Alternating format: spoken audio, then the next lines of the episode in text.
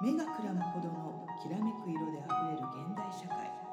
闇が失われやがて人は自分の色が見えなくなる。そんな時人は古の知恵に救いを求める。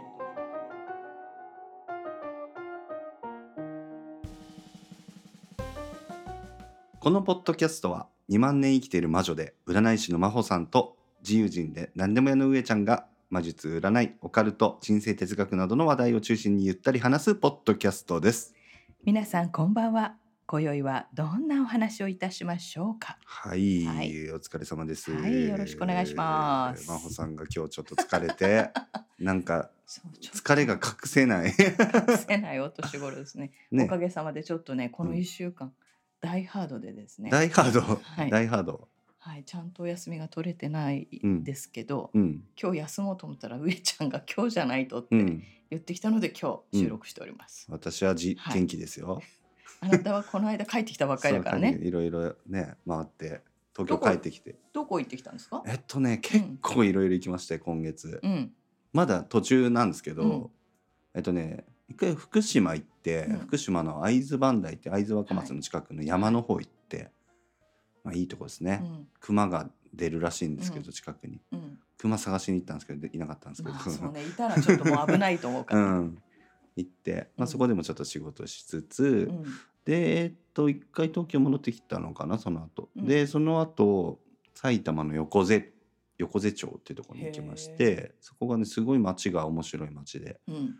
なんかあの宿泊施設のところにこう役場の人たちのコミュニティスペースみたいなのがあって、うんで普通に町長とかがいるんですよそこに。町長とか副町長とかが普通にいて。よ。かった。テフテフの町長かと思って、う んそうそんでめちゃめちゃ仲良くなって普通に一緒にバーベキューしたりとか、えーいいですね。めちゃくちゃ仲良くなって、街がすごい面白くてねうん。街というか街は何もないんですよ、うん。本人たちも言ってるけど、うん。何もないけど人がめちゃくちゃいいから、うん。なんか何回か行っちゃうんですよね横瀬、うん。そう人に会いに行く感覚で。うん。すごい迎えてくれるんですよね。え電車だと駅はどういう感じえっとね池袋から実は1本で行けるんですけど池袋が2時間ぐらいで行けるんですけどまあ、秩父の隣なんですよ。あなるほどうん。なるほど、、本当山の中。うんうんうんうん。だからあれですよ。多分三峯神社とか近いんですよ。あそうかそうか、まだ行ってないんですよ私あれ。あ真帆さんにに昔行けって言われて。からうん。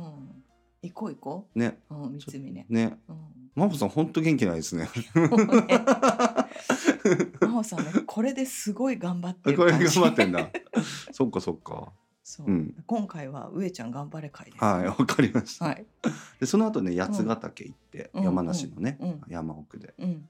で八ヶ岳すごい田舎っちゃ田舎、山の山頂で田舎なんですけど、多分ねあの所得が高い人が結構いてその辺り。今ね。そうそうそうそう,、んそうそ多分まあ避暑地として別荘とか買ってる富裕層の人とかが多分まあリタイアそのファイヤーした後にその、うん。そこで住んでるみたいな感じで、う、うん、普通に山の上の、ね、成城石井みたいなスーパーとかなんですよあるのが。へ高っと思って、ーまあ高いよね、うん、でもやっぱすごく良くて何より星が近いんですよすごい。うん。星が結構もうしっかり見える感じ、もうね天の川見えるし、うんうん。で本当あ普段こんなに流れ星って流れてるんだっていうのに気づいて30秒に1回ぐらい流れてるんですよ。へー。実は。見えてないだけで。それがき見えるっていうね、うーん。うん、あそこだったら多分 UFO 飛んでたら一瞬で分かりますよ。それはな何の振りなの？行かなきゃなら行かなきゃ行かなきゃならないですよ。あでも、えそれがこの間上ちゃんのツイッターに載ってたところ？あそうですそうです。ああそこだったら行ってもいい、うん。あそこねめちゃくちゃ面白い、うん。だってあのトイレとかちゃんあとしてるでしょ？そうそうそう。一応ねもともと保養所だったとこが宿泊施設になってるんで、うん。すすごいまあ真帆さんからすると、はい。ん？っていう感じかもしれないけど本当？私からすると贅沢な一部屋を借りれたりする場所なんで。いやいやあの誤解がある。私は、うん。あの別に虫とか平気なんですよ。あそうなんですね。そアメニティがちゃんとしてうアメニティあの暑かったらうんクーラーがあって、うん寒かったらエアコンがあれば、うんまあとはもうこう3食バーベキューで大丈夫ですか、うんうん私は。うんまあもてなされるっていうかいなんか一緒にやりましょうよって声かけまくって、うんなんかみんなで料理作ったりとかそういうのはありましたけどね。なるほどね。まあそこはうん。ほら全部上ちゃんがやってくれれば、まあ。そこね面白くて、うん。そこのオーナーがねあの、うん。オフグリッド生活って言ってあの要はドあの一般のインフラ電気とかガス水道の、うん。一般のそのインフラに頼らずにうん。生きる方法というか、要はまあ太陽光発電とかで発電したはいりとか、はいはいはいオフグリッド生活っていうのを実験今してて、うんすごいあの写真見たかもしれないですけど、うん。こうテントみたいな、うんうんあの中でもう自給自足できるようになってるんですよ。へでなんかそういうのがね実験的にやっててへでー集まってくる人もやっぱそれ系の人が多くーて、うんうん。なんかこうまあモバイルハウスを作ってる、うんうん。あの会社の代表とかがそのそこでもう合宿というかもう仕事場としてそこを使ってたりうん宿泊施設をずっと泊まり込みで仕事してて、うんだから面白い人が結構集まってて、うん。なんか社会実験の場として、へうん、え八ヶ岳はすごい良かったですヤギヤギもいるんですけど、ヤギ。うん、今草食べてんの？ヤそうそうヤギヤギを飼ってるんですよね。ミーナちゃんっていうヤギ飼ってる。ヤギのお乳とか出るのか さすがにそれはでなも、ね。うん。でも結構雑草っていうか草を食べてくれるんだよね。あそうですね、うん。ずっと食べてましたね草はね。へえあと私やってないけどテントサウナやってたりとかあの川がすぐ目の前にあるんで、うん。車があのサウナになってるうん車を置いてて、うんうん。そこで火焚いて、うん。サウナやってそのまま川に飛び込むみたいなことをやってたり。まあそれはそれで面白そうだよね。うんうん。へえ。そうそうそう。私はやってないんですけどまあいろんなこうそういう体験ができるのはいいね。そうですね、うん。でねホタルとか飛んでたり、うん。夜中に、うん。うん、すごいいい場所でしたね。うんでそっからちょっうん。と栃木で撮影の仕事があったんで栃木行っうて、撮影して、うん。で東京帰ろうかなと思ったんですけどよ予定をちょっと勘違いしてて、空いてたんですよ、うん。翌日、あうん。じゃあちょっとその近くのつくば行こうと思ってうんつくばで泊まって、うん。東京に戻ってきたって感じなんですけど、いろいろ回ってますね。もうなんかこう本当に砂付近な。砂付近にあのやっぱ憧れだったんで、うん それをやっとなんかやってる感じですね。ずっとこの生活するかって言われるとどうかなと思ってはいるんですけど、まあ、一時的にこうだから東京にずっと出てなかったんで35年ぐらい、まあね。えでもさよくほらうん。車の中で寝る時もあるし、うん。まあ、もちろんそういう施設で寝る時もあうんるけど、うん悪夢とか見ないの、あ俺ねないですねそこは、うん。そうなんだないですね。こうなんか寝て起きたらほらお布団が違うからこう、うん。肩こっちゃったとかないの？うん。あまあまあまあ。寝づらいとかはあるけど、うん。そんな気にしないかもしれうない、ん。結構私の睡眠の仕方って限界まで起きててパタンって倒れて寝るタイプだまあからね、よくないんですけど。うん、規則正しくないのがあれだけど。えショートスリーパあロングですね。ー。もう一回寝ちゃううとガーってずっと寝ちゃうんですけど限界まで起きて寝てを繰り返す感じです。じゃあもう寝る時は一瞬で寝ちゃう感じ、うん。いつ寝たかわかんないですね。あのまあその前になんかやっぱ映画見てたりするんですよ、うんうん寝る前に映画見ちゃうタイプの、うんうんうん。そうそうそでも寝る寝る前に映画見て最後まで見終わってから寝るの？それとも途中であもう途中でだから意識がなくなってることの方が多いですね。うん真帆さんそれないんだよね、うん。そう寝落ちがあんまりないんだよね、うんうんあるとしたらもう本当に大変生活が大変だった時に、うん。うんあの一歩歩けばお布団のその手前で倒れて寝てる時があったけど、うんうんその限界ですね。そう。あとはだいたいこうさあ寝ようと思って目を閉じた瞬間にもう次の日うん。なってるからうんね、うん気絶っぽく寝ちゃうけどね。そういう時って起きた時結構元気じゃないですか？ぐっすり寝てればね、うんうん。うんそうそうそうそう。夢見た時って疲れてんの？まあさ結構夢をね毎日見るから、うん。ね目覚めがねあの良くないわけじゃないけど疲れてたりするよね、うん。やっぱり。夢疲れますよね、うん、で面白いのがさこうやって寝てあ何の夢見たっけなと思って寝た寝てた時のイメージを持つと夢を思い出したりするわけ、うんうんうんもうだからこれを脳みそどうなってんのかななんて思うけどね、うん。うんそうか。まあ旅生活だとちょっとそこがな。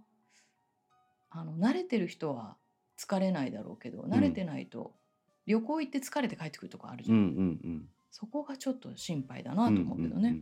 うーん。そうですね。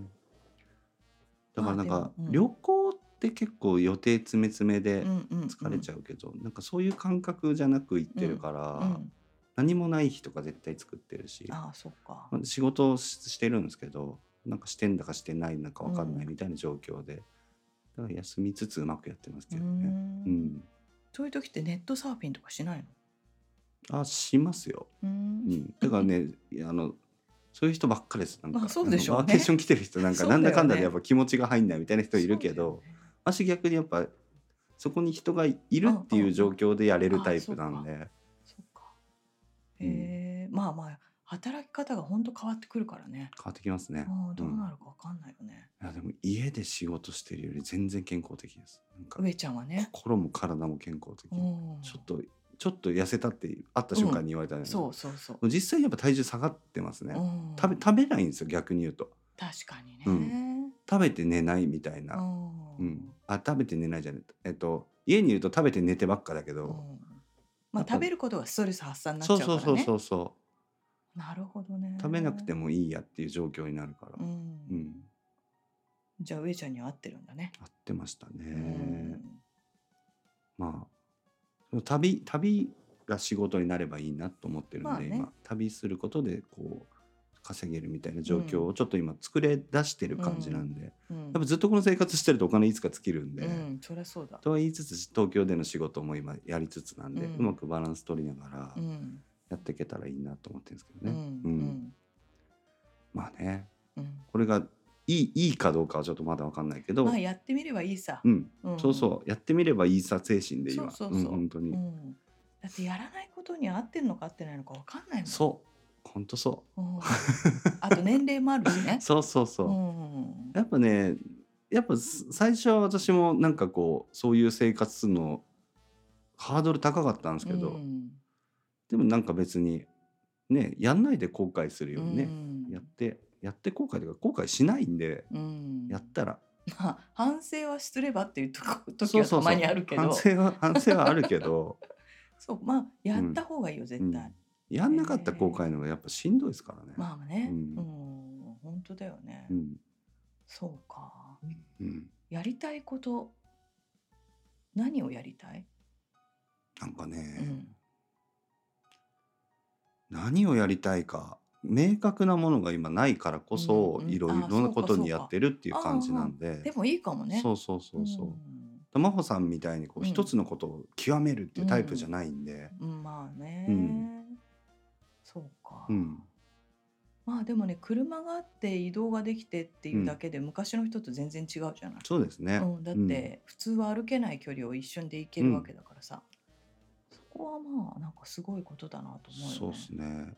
今だから私もレンタカーしてるんで、うんうんうん。1ヶ月で4万ぐらい。うんうんうん、安いんですよね。まあでもね、うん。持つよりはねそうそうそう保険料とか払うとやっぱそれなりに。そうそう、ん、維持費がかかるから。今だからその東京でね借りようと思うとあの駐車場だけで45万するんで、そうだねそうだね。ちょっときついなと思ってて、うんうん車庫証明をどこに置くかによるんですけど、やっうんうんぱ今一応東京に住んでるんで、そうだね。うん、そうかそうか。だからだったらリースかうん。ね、レンタカーかなっていう感じなんですけどね、そう。うんまあカーシェアリングとかもあるからね。そうそうそう今はうまく利用して、うんうん、でもさカーシェアリングで思い出したんですけど、怖い話していい？どうぞ、都内って結構カーシェアリングで、うん、あのー借りる人がいない車が止まってたりするじゃないですか。はいはいはいはい。でさもう今東京はこ酷暑なんですけど、うん。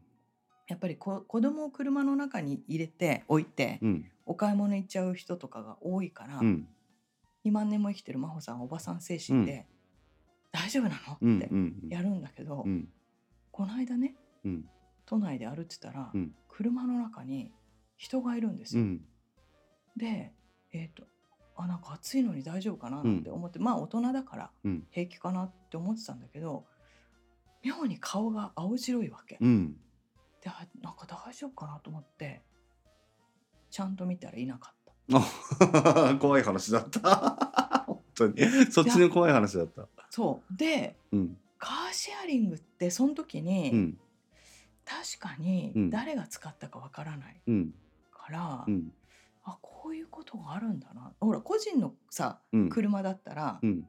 あのー事故ったとかね、うん。そういうことじゃないとあまりこうあと心霊スポット行ったとかっていうんじゃないと、因果関係がなさすぎるじゃない、うん。でもカーシェアリングって確かにって思ってちょっとふーんって思ってうん歩ってきたことを今思い出しました。確かにいろんな人使いますからね。そうなんね。何があるかどな何かあった車を使ってる可能性もあるし。そうそうそううんそう。ね普通だと買い手がつかないような車でもカーシェアリングだと関係ないですからね。そうそうそうはあ。だからそうね。だから上ちゃんも含めてレンタカーとかカーシェアリングとかする人は、うんあの乗る時にちょっと何かおまじないするといいかもね。うん。こうシュッと何かこううん。お清めスプレーをするうんとかさ、うんパンってこううん。柏で打つとかさ、うん。するといいかもね。うん。幸先がいいかうも。んうん。あなんかいいね。魔女カメみたいな。魔女カメみいたいな。いよかった。や俺さ何？何？最近すごい思うんですけど、うそういう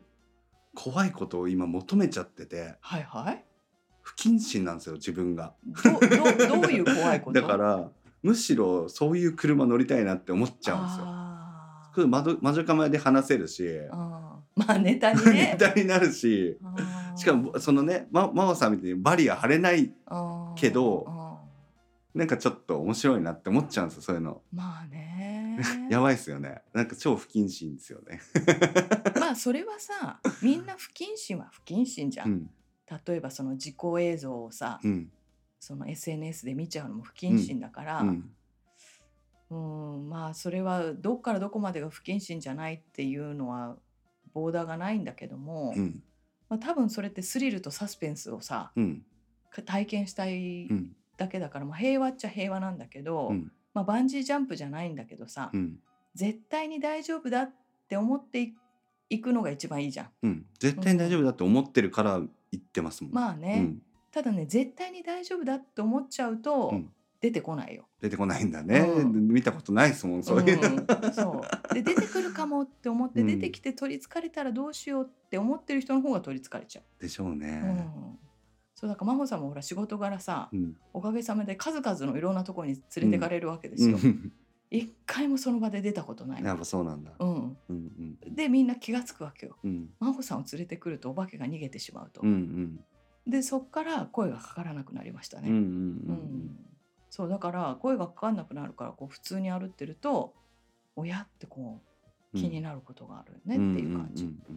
うん。そうだね。上ちゃんと一緒にいる時にあそこにって言ってあげようっていう話を前もしたからうんね、うん。そうね。それをしてあげたいわね。でも最近そうか私が忙しいからかもしれないんですけど、最近よく見るよ、あうん。うん。なんだっけなこの間何を見たっけな。やっぱりそれで上ちゃんに言おうと思ったんだけどうん。すっかり忘れているな 結構重大重大事件じゃないですかそれ。重大なんだけどあの生きるのにはどうでもいいのでどう？真帆さんの中ではしこうすげえリアリスト。下がっちゃうんだよねそう。魔女なのにリアリスト。そうななんだっけななんかであこれは久しぶりに上ちゃんに言おうと思ったんだよな。でも、うん。でも今これ収録してるの私のサロンなんですけど、うん。あえっ、ー、とねあのー私が座ってる席って、うん。えー、と扉から直線上にあるんですよね。でうん。お客様は扉が見えない位置に座ってるんですよ。うん。でもともと逆だったの。私が奥に座っててね。えーお客さんがこう手前に座ってる形だったんですけど、うん。やっぱりあのドアが気になってチロチロ見るんですよお客さんが。うん。あでそれは良くないなと思ってあの場所を変えたんですけど、うん。こうやってあのお客さんとこう鑑定をしてるとこうドアのところにスッと誰かが立ったりするわけ。でああ誰かが立つなって思ってあの話をするとそういう話になってったりするから、うん。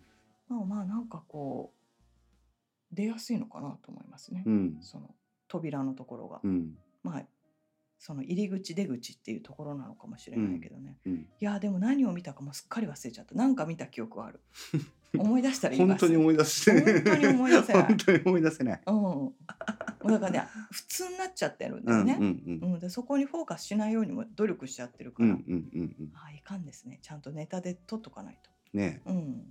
であのはい。今日ほいはほい。一応ねあうん。のお便り会にしようかあなとそうなの思っててね。はい。でまさにそののね前あのシャープ14かな、えっと、うん。小さいおじさんから宇宙人の話っていう。はいはで魔女カメでは宇宙人を募集してますっていうタイトルでやってたうん。回があるんですけどそのね、えっと感想をいただいてます。はい。雨野さんからいただいてあありがとうごはいざいます、こんにちは。シャープ14聞きました、うん。すごく、えー怪しくて好きです。うん。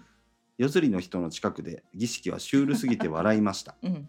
いつか、えーベントレベントレご一緒したいです、はい。はい。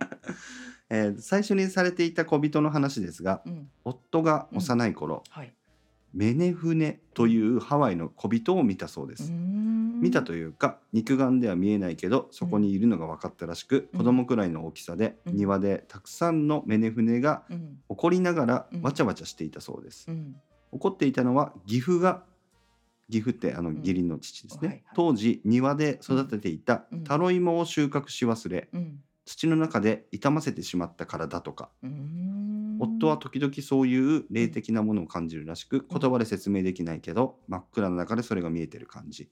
感覚的にあまり心地よくないうん。と言ってました。うん。私は小人も宇宙人も見たことがないですがうん。お二人とおお二人同様をか信じる方が楽しいのでいるんじゃないかなと思ってます。うん。でテレビの宇宙人の呼び方を素直にやる真帆さん可愛いです。うん。私もサイキックな方のアドバイス、うん。背中を掃除機で吸うとかうん。インドの歯磨き粉がうん厄除けに効くとか、うん。等奇妙でもとりあえずやってみる方なのでちょっと気持ちがわかります、うん。楽しい配信いつもありがとうございます。これからも楽しみにしています、うんとのことですね、はいありがとう小アメノ屋さんありがとうございます。えっとね背中を掃除機で吸うっていうの初めて聞いたね。聞いたことある？いや聞いたことないですね。サイキックなアドバイスとしてややってるってことですよねそれね。なんかあるかな。まあでもねあの首の後ろの盆の久保ってあるじゃないですか、はいはいはい。あのボコッとこう出てる、うん。あそこから出入りするんですよ。うん。だ取りつかれてる時ってうん。こっから入ったりするので、進撃の巨人の巨人のあれじゃないですか。そうそうそういるとこじゃないですか。そうそうそう。だから本体。あの本当にこうなんていうのかな。なんかこうゾクッとしたら、うん。この盆の久保をこう寒風摩擦をするみたいな感じ、ん。っていうのはすごく良かったりあのインドの歯磨き粉って書いてあるよね、うんこれ私聞いたことがあってうん多分、薬用なんですよね。うんでハーブか何かで使われてるハーブが、うんあのーその魔除けになるような薬草が入ってるんですよ。うんだからそれで歯を磨くとっていうふうに一応なんかなってるみたい。うんあじゃあもうそういうものとして作られてるんですね。薬除け用だよっていう。そう例えばさあのーこう浄化をするセージホワイトセージみたいな、うんうんそういう成分が入ってるとそういう使い方をすることがあったりうん。うん。しますよ。うんうんううん。うん。だからこううんとね、えー、とフリクションペンうん。あるじゃないですか、あれ結構浄化するのうにん。使えるんです、へー。ちょっともう詳しく言うとあれなんですけど、でそれはなぜかって分析するとちょっと銀のうん。成分が入ってるんですよね。うんうんうん。で銀って狼男が、うん。あのー狼男を殺す時って、銀の玉の鉄砲、胸を貫くっていうぐらい、要は魔物を退治するっていう象徴になってるので、銀の成分っていうのはあのー殺菌能力が高い。なんかそういう殺菌なのかな？殺菌。殺霊。殺。霊。まあでもまあまあそういうことなうんんじゃない、うんうん。っていうのはねちょっとあるんだよね。うん、だから昔は言い伝えっていう風になってるけど今ほら解明していくと、うん。あこの銀の成分がそういう意味を持ってるんだなとか、うんうんうん。このハーブがそういう除霊に使うのにうん。適してるんだなとかっていうのが一致してくるってことだと思う。ん。うん。はいはいはいはい。でもね掃除機背中を掃除機でするのはうん。ちょっとやってみます今度。うん。うん、ね。ね。なんだろ面白いね。うね。うん、あとメネフネって知ってます？メネフネ知らない。ハワイの小人。知らない日本は小さいおじさんじゃないですか。小さいおじさん。ただタロイの藻をうん。こう土の中で腐らせちゃったからっていう、うん。そのイメージがさ、うん。とタロイモがもう私には今マンゴラドラに見えてしまって確かにね。ひ引っ張り抜くとうんうん。小人がキャーって言ってて、死ぬやつですよね。そのそうその音を聞くとうん。死んじゃうってやつうんうね、ん。なんかそういう楽しい話なのかなと思って、ー。不思議ね。だからハワイはハワイで日本と違うさうん何かこう言い伝えがあるのかもしれないので雨野さんまたハワイ独特なお化けな情報待ってます。ね。いやーこれホビットだと思いますけどね俺ね。メネフネね、ね。ホビットっぽくないですか？なんか、うん、あのロード・オブ・ザ・リングの。そうそうそうそう。いいと思うよ。ね。うん、ありがとうございます。はいあとう。ん。宇宙人の話の話を聞いて、うん。えっ、とねリリリリーケさんからもお便りいただいてます、真帆さん上ちゃんこんばんは、はい。いつも心に響くお話をありがとうございます、うん。とても励まされています。うん、先日の宇宙人の話私は引きません。はい。私自身は地球人ですが20年近く前に宇宙人というか宇宙人に憑依されている人を見たことがあります。ほその場にいた人たちを癒すことが目的だったと思うのですがう。うん。その時彼女は宇宙語を喋っていました 表現しにくいのですがピタピタピタピタピタのような文字にすると全く表現できませんが高く細い声を発していました。はあ。とても軽く響くような声で喋っているような歌っているような。うん。2回目にそれを見た時途中から突然その場にいた別の女性も同じ状態になり2人は向かい合っていないのにハモっているように聞こえたのが不思議でした。うん。そういえば彼女は小さい頃お化けのようなものが見えていたそうですがある時怖いからスイッチを切ったら見えなくなったと言っていました。うん。それが二十歳頃急に白い服しか身につけられなくなったようです。うん。それがしばらく続いたとか。うん。それ以来不思議なことが起こるようになったと言っていたような。うん。その時は本当かなと内心思っていましたがうん。あの声は説明がつきません魔女とカメレオン聞いて久しぶりに思い出したのでメールしてみました。これからも配信を楽しみにしています。ありがとうございます。ありがとうございます。さマホさん。これこれだけで30分話せるぐらいのね、ネタが来ましたけど。もうあのこう読み終わった後のうん。上ちゃんと今 瞳をね交わしたんですけど、さあどどっから行くどっていきま話ですよね。す？これちょっとね結構ね面白いけど。ピタピタピタピタって喋ってたらしいですよまず、うん。あの適当に話しちゃうともう多分私たち懐疑的な話が始まっちゃってうん。膨らめないのうで、ん。ちょっと違う角度から行きたいんですけれども、うん。お化けを見る人とうん。宇宙人を見る人がうん。案外一緒っていう説があるんですよ。うん。でそれを表現として、うん。お化けって言ったり宇宙人って言ったりしてるんですけどうもん。うーん。どうなんいてもおかしくないとは思いつつも偽物を俺もよく見てるんですよ。うそうなんですよ。そういう話ですかね真で帆さんも言いたいのそう。で例えばリリー家さんがね、うん。そのなんか会合か何かに行かれて、うん。メインの人がこうピタピタ言ってる時に、うん。一緒にいる人が言い始めちゃう。これうん。もうん。同じ場所で、うん。同じ空間に,、うん。いるので、うん。まあ、同調してしまってうん。何かの周波数が、うん。それが起こるっていうのは、うんまあ分からなくはない。うん。うん、けどうん。どうなんだろうな。いや俺その場にいたらちょっとどうなんだろう。そうその場にいたいわけ。うんで私たち多分絶対に500%懐疑的な目で見るので、どうかなと思うけど笑っちゃうかもしれないよなって思いつつ、でもね私たちの大事なリリー家さんはうん。信じたって書いてあるから、うんそれなりに信憑性がこうあったんだとうん多思うんですよね。分だから納得するぐらいの迫力があったんだと思いますけどねそこうに。んでもなんかねなんて言うんだろうな。私の場合は、えっと、別にそれを否定するわけでもないんですけどなんかもっと超常現象的なものとかなんて言うんだろう。あのなんて言うんだろうなこう理解に苦しむ状況になってくれたらもっと面白いと思うんですよこういう状況は。っていうのも、あの例えばねこの YouTube とかで私も見るんですよそれ宇宙語喋ってる人の動画とか、うんうんうんうん宇宙語書きますって言ってツイート、ツイッターとかでこう写真載せてる人とかすごい思うんですけど、めちゃめちゃなんかね規則性とかが逆にありすぎて、うん。例えば、えっと、宇宙語書きました宇宙からメッセージもらって文字にしましたっていう人とかが、これがこういう文字です。あ、えっと、文字を書いて見せるんですよ、うん。なんかふにゃふにゃ字みたいなやつ見るんだけど、これどう見ても日本語のあいうえおに当てはめて書いてる人とかいるんですうね。それさ、うん。宇宙語じゃなくないってなんですよ。うんそれあなたがう宇宙うん。こんなんあったらいいなを書いてるだけでしょ、みたいな。うん。だって宇宙語が左から右に文字を書いて、うん。開業してまた左から右に書くって、そんなそんなルールうん。あるわけないじゃんって宇宙に、うん。でそれを書いちゃってる時点でもう日本語脳なんですよ、うんうん地球で考えてるはい。脳なんですよね。はい。でそのピタピタピタっていうう声とか歌みたいなやつも、うん。なんて言うんだろうなんかもう明らかによなんて言うんだろうこう言語じゃないみたいなうん。音とか発してたら分かったりしますけどね。うんうんあのいやん。そうだから映画のさメッセージ。そうそうそう。そうあれはまだあのその向こうのねうん。メッセージを送るその宇宙人といいますかね、うん。宇宙人には見えませんでしたけうん。ど、うん。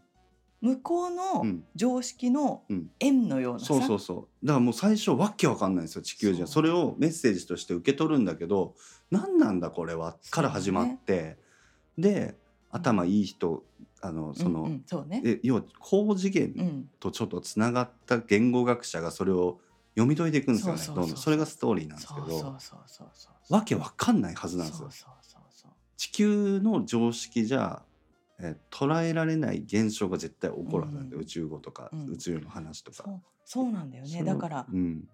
それこそ、うん。ララレレルレレルルルっていうのがうん。言語帳になりすぎてるんだそうよね。そうそうそう地球語で考えすぎじゃないって思っちゃうんですよ。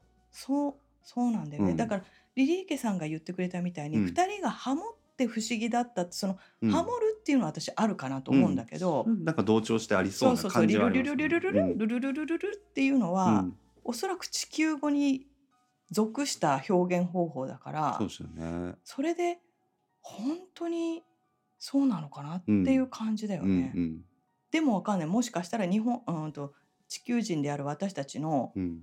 意識を介するとそういう風な表現になってしまうのかもしれないし、うんまあ、わかんないけどね。うん。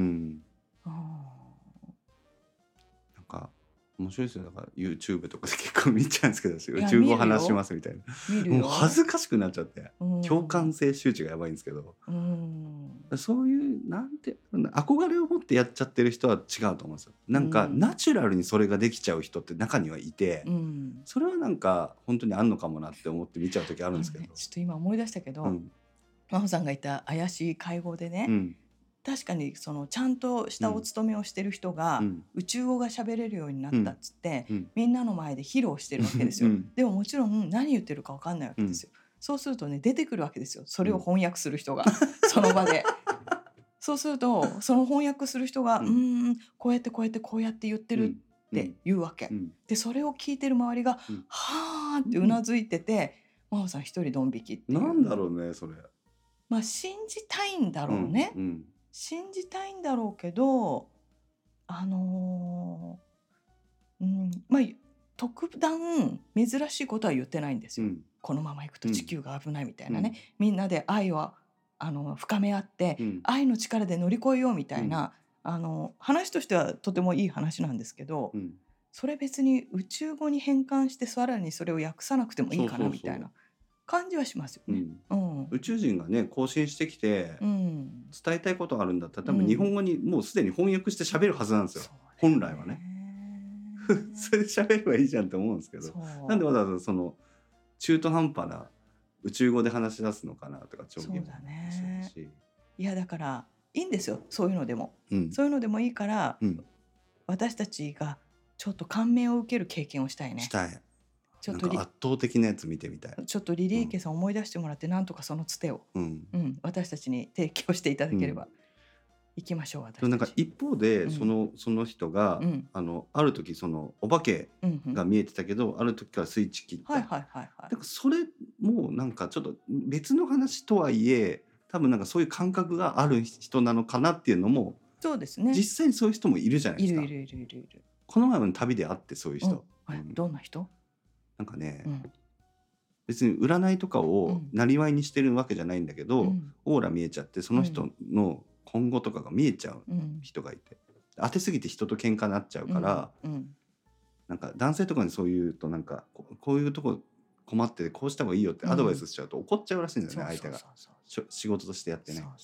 封印してたらしいんだけど、うん。最近なんかそれで、まあ、旅してるからお金欲しいからうん。たまにやるらしいんですけど、うん。そうするともう感動して泣いちゃうらしいんですよね、相手がね、うんそういう人もいいるから、うん。うんねなんだよね。そうですいるはいると思うんですよ。そうそう。うん。いるはいるんですよ。で当てることはね、うん。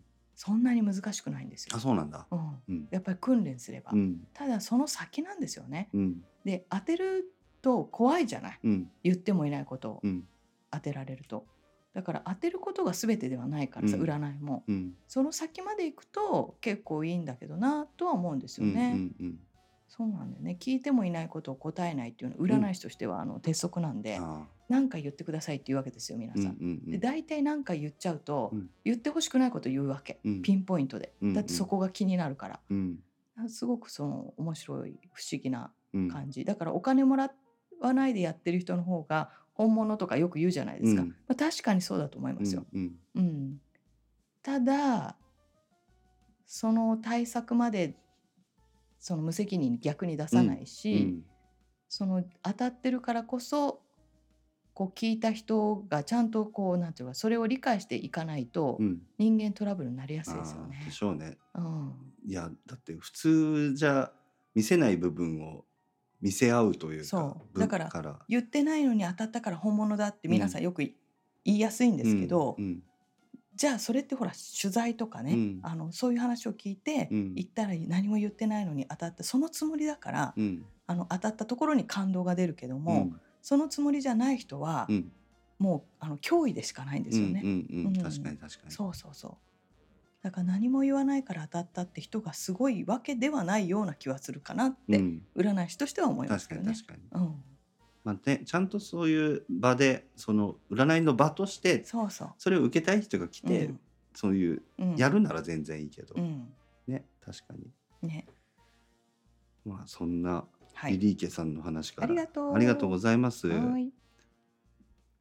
えっ、とうんですね、はいえっ、とあと2個ぐらい本当は言いたかった。結構時間経っちゃってるんですけどいっか、うん今日は、うん。行きましょう。うん。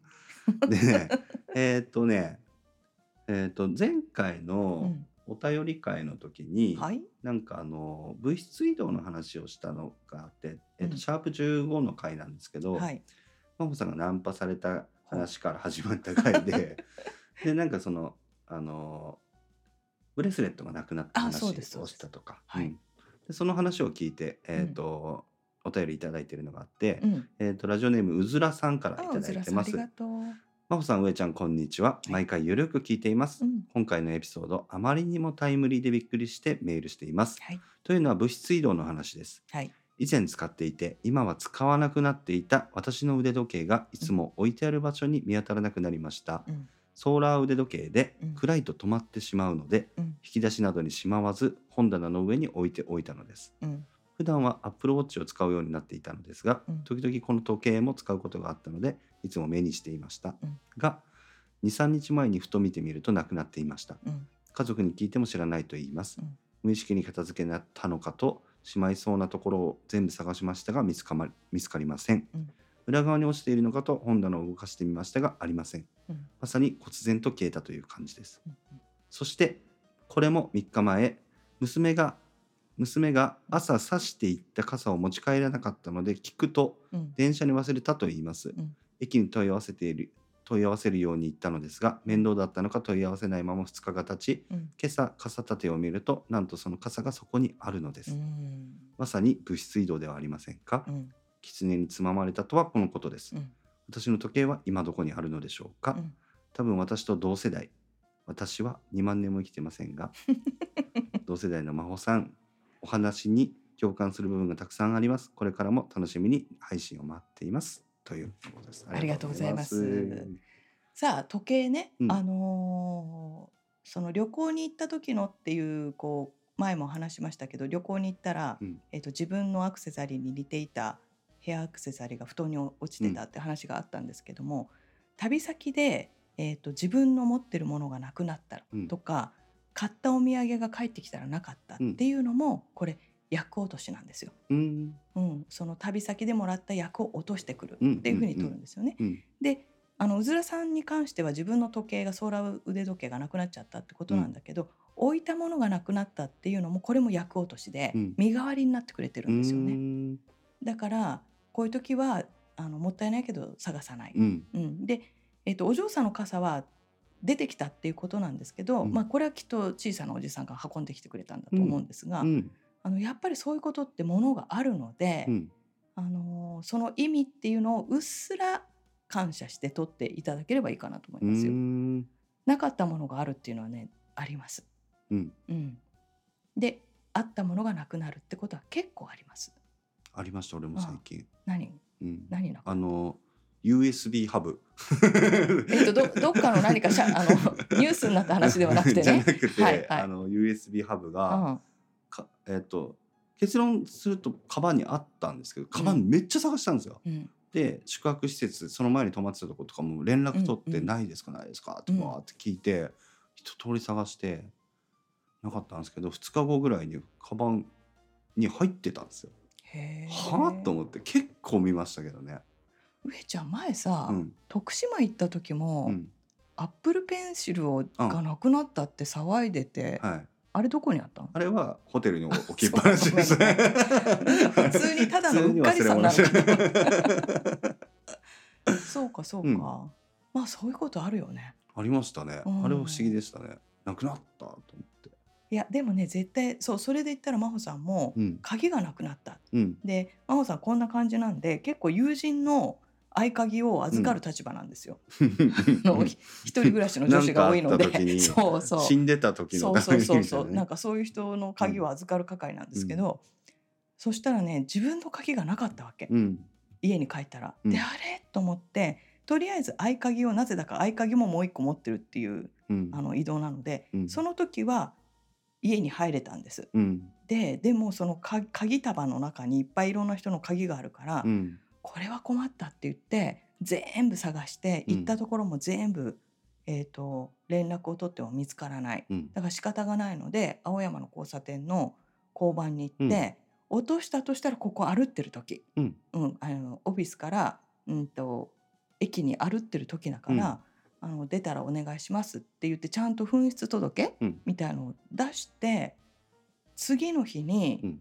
カバンをボンって置いてなんかこう打ち合わせしてたんですよ。うん。それでカバンの中のボールペンか何か出そうと思ったらそこに鍵があった。うん。で上ちゃんと一緒で、うん。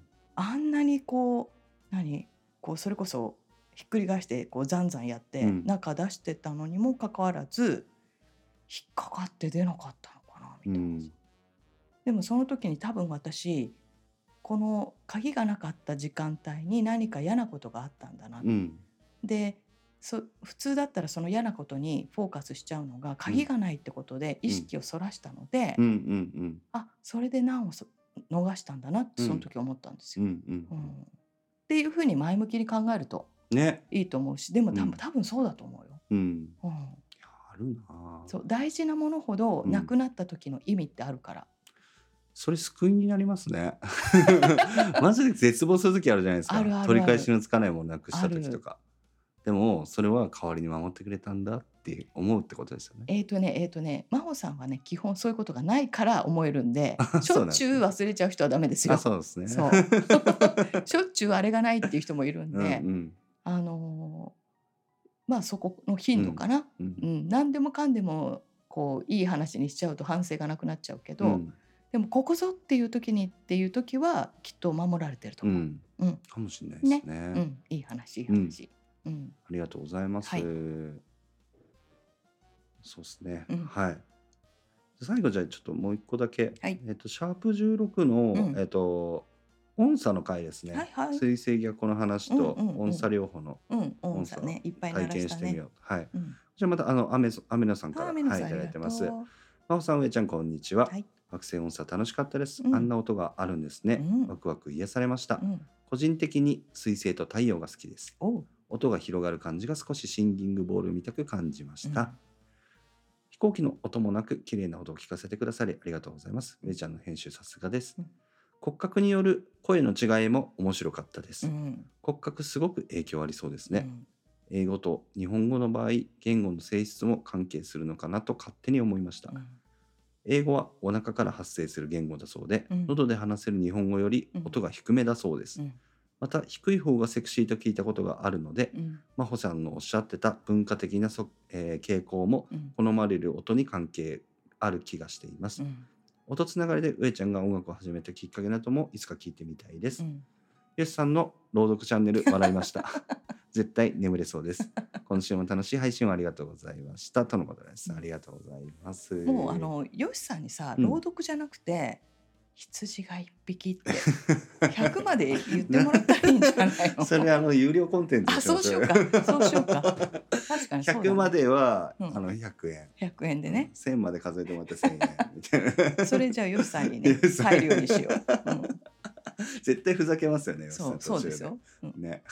でもそうあすごい。あの今の話で思い出しましたけども、えっ、と数1234567って数があるじゃないですか、うん。数ってえっ、と一つ一つに神様が宿ってるって言うんですよ、うん。だから1234ってずっと言っていくと、うん。あの慣れてくるので脳が勝手に言えるんだけど、うん。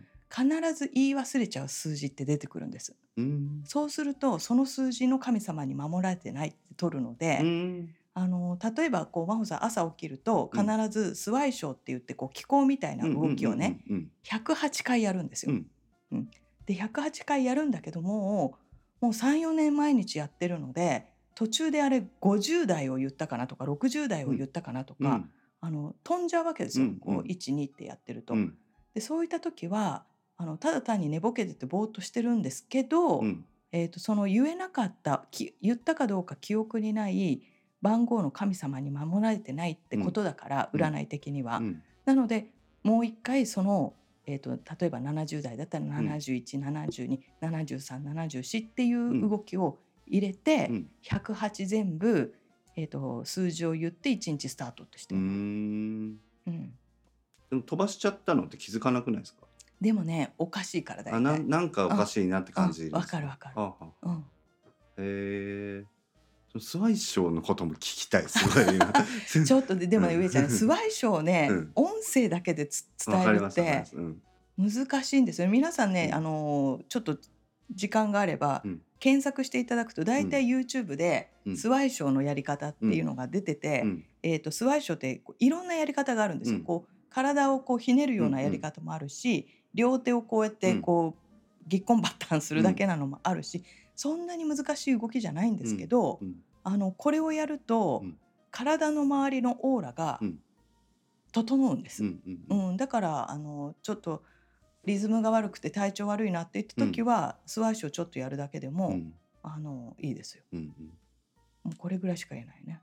昔その鎌倉に住んでる仙人みたいな人にあー言ってた言ってた。そうそうその教えてもらったことがあって、うん。その人も宇宙人なんですけど、うん 自分自分で宇宙人って言ってるんですけど、うん その人からそのスワイショーって要はなんか丹田に気をためてそれをこう練る動き。カメハメハを打つ動きみたいなのを教えてもらったんですよその時は。でその人はもうそれをずっと続けてたらもうお腹のあたりに鉄の塊が常にある状態うんうんをずっと感じてるらしいんですよ、うん。人生きている時に。でそれがある限り何にもぶれないっていう状態になってるらしくて、うん。うん。ずっとやってるとそういうのができるって言ってきて、うん。うん。はあちょっとすげえなってなってみたいけどなみたいな。まあね、だから簡単に言うと、ほら皆さんもね、えー、と7つのチャクラって聞聞いたことあるでしょ、でそのお股のところから、うん。えー、と7つのチャクラがあるんですけど、うん。それがドレミファソラシドにあ。対応してるんですよ。うん。だからドレミってやっていくと、うん。この体のチャクラが震えるはずなんです。うーん。だからそそういう練習もあるあーの、面白い。うん、だからこうそれこそ雨野さんがこうその声に、うん。声の振動がって言ってくれましたけど、えっ、とまあドレミファソラシドが必ずしもその音程に合ってなくてもいいんですけど、うん。えー、と自分の出したい声「あー」っていうのをうん。ずーっとやってると体のこうどっかが震えると思うんですよ。うんでそれをずっと感じると安定してくるんです。うんうんうんこういうこうコントロールというか自分の調整の方法うんうんっていうのもあると思う。うーんそうそうあーって言いながら体をスワイショーしてみるとかね。うんううんん、えー面白い。そう音ってなんかいいですよね。音はね音は本当使えるなんかあのー未知ですよまだ。道。ううんんあの活用の仕方がすごくあるしうんと私たちはこの声を発しているので、うん。まあ、一つの楽器なので、うん。自分でいろんな音を出せるから、うん。自分の中でいろんな作用を検証できるはずうなんんですよ。うん。だからそれこそじゃあこう占い的に言うと悪魔を払う音とか、うん。神様を呼ぶ音とか、うん。じゃあさ最初のお便りのようにそのリリーケさんじゃないけどその宇宙人の言葉がうん。こう、なんていうのかな。ちょっとこう宇宙的にねうん。高音で、うん。あの歌ってるのが心地いいとか、うん。まあ、いわゆる倍音になってるとかっていうので、えー、と多分それでお化けも妖怪も天使もうん。神様も呼べると思う。うん。だからまあ一番は自分の心地のいい音っていうのをうん。ちょっと探すといいよね。うんうんうん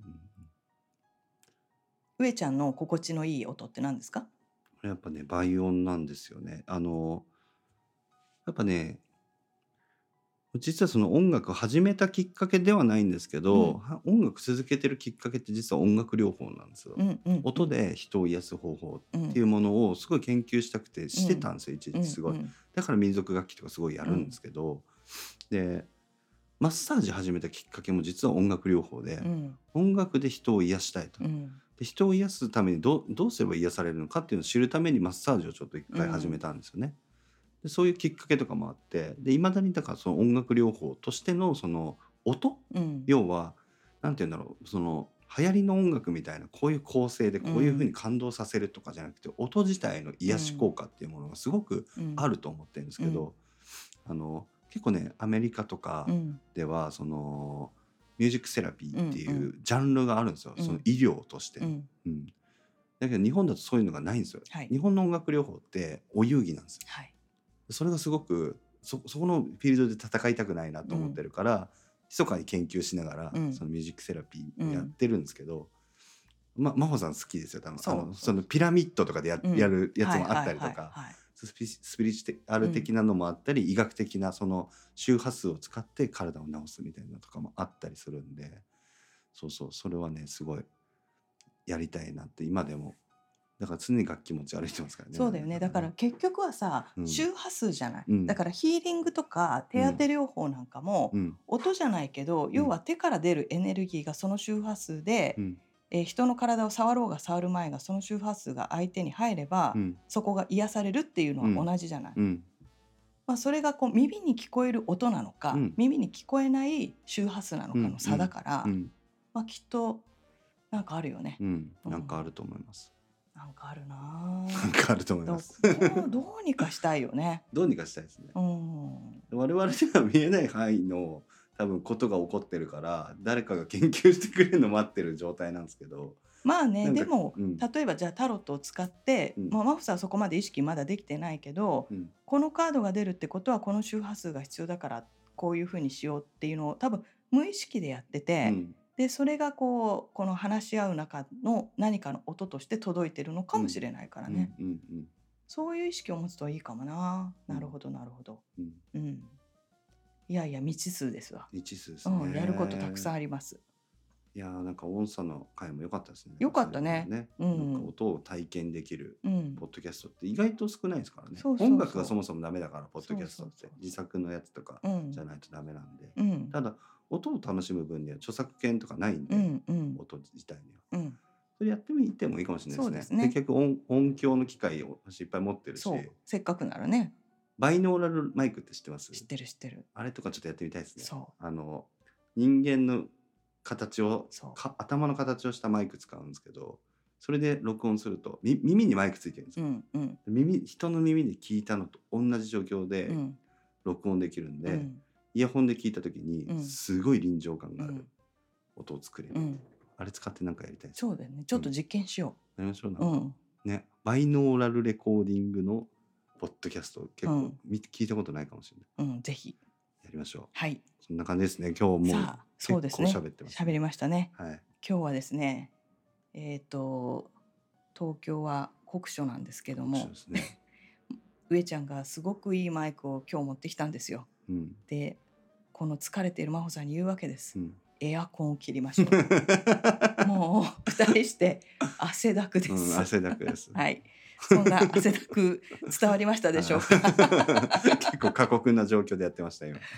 で、まあいろんな話をしていきたいと思いますので、どうぞ皆さんまたお便りお待ちしています。はいありがとうございます。はい、ます。今日ははいこの辺でこの辺で。おやすみなさい。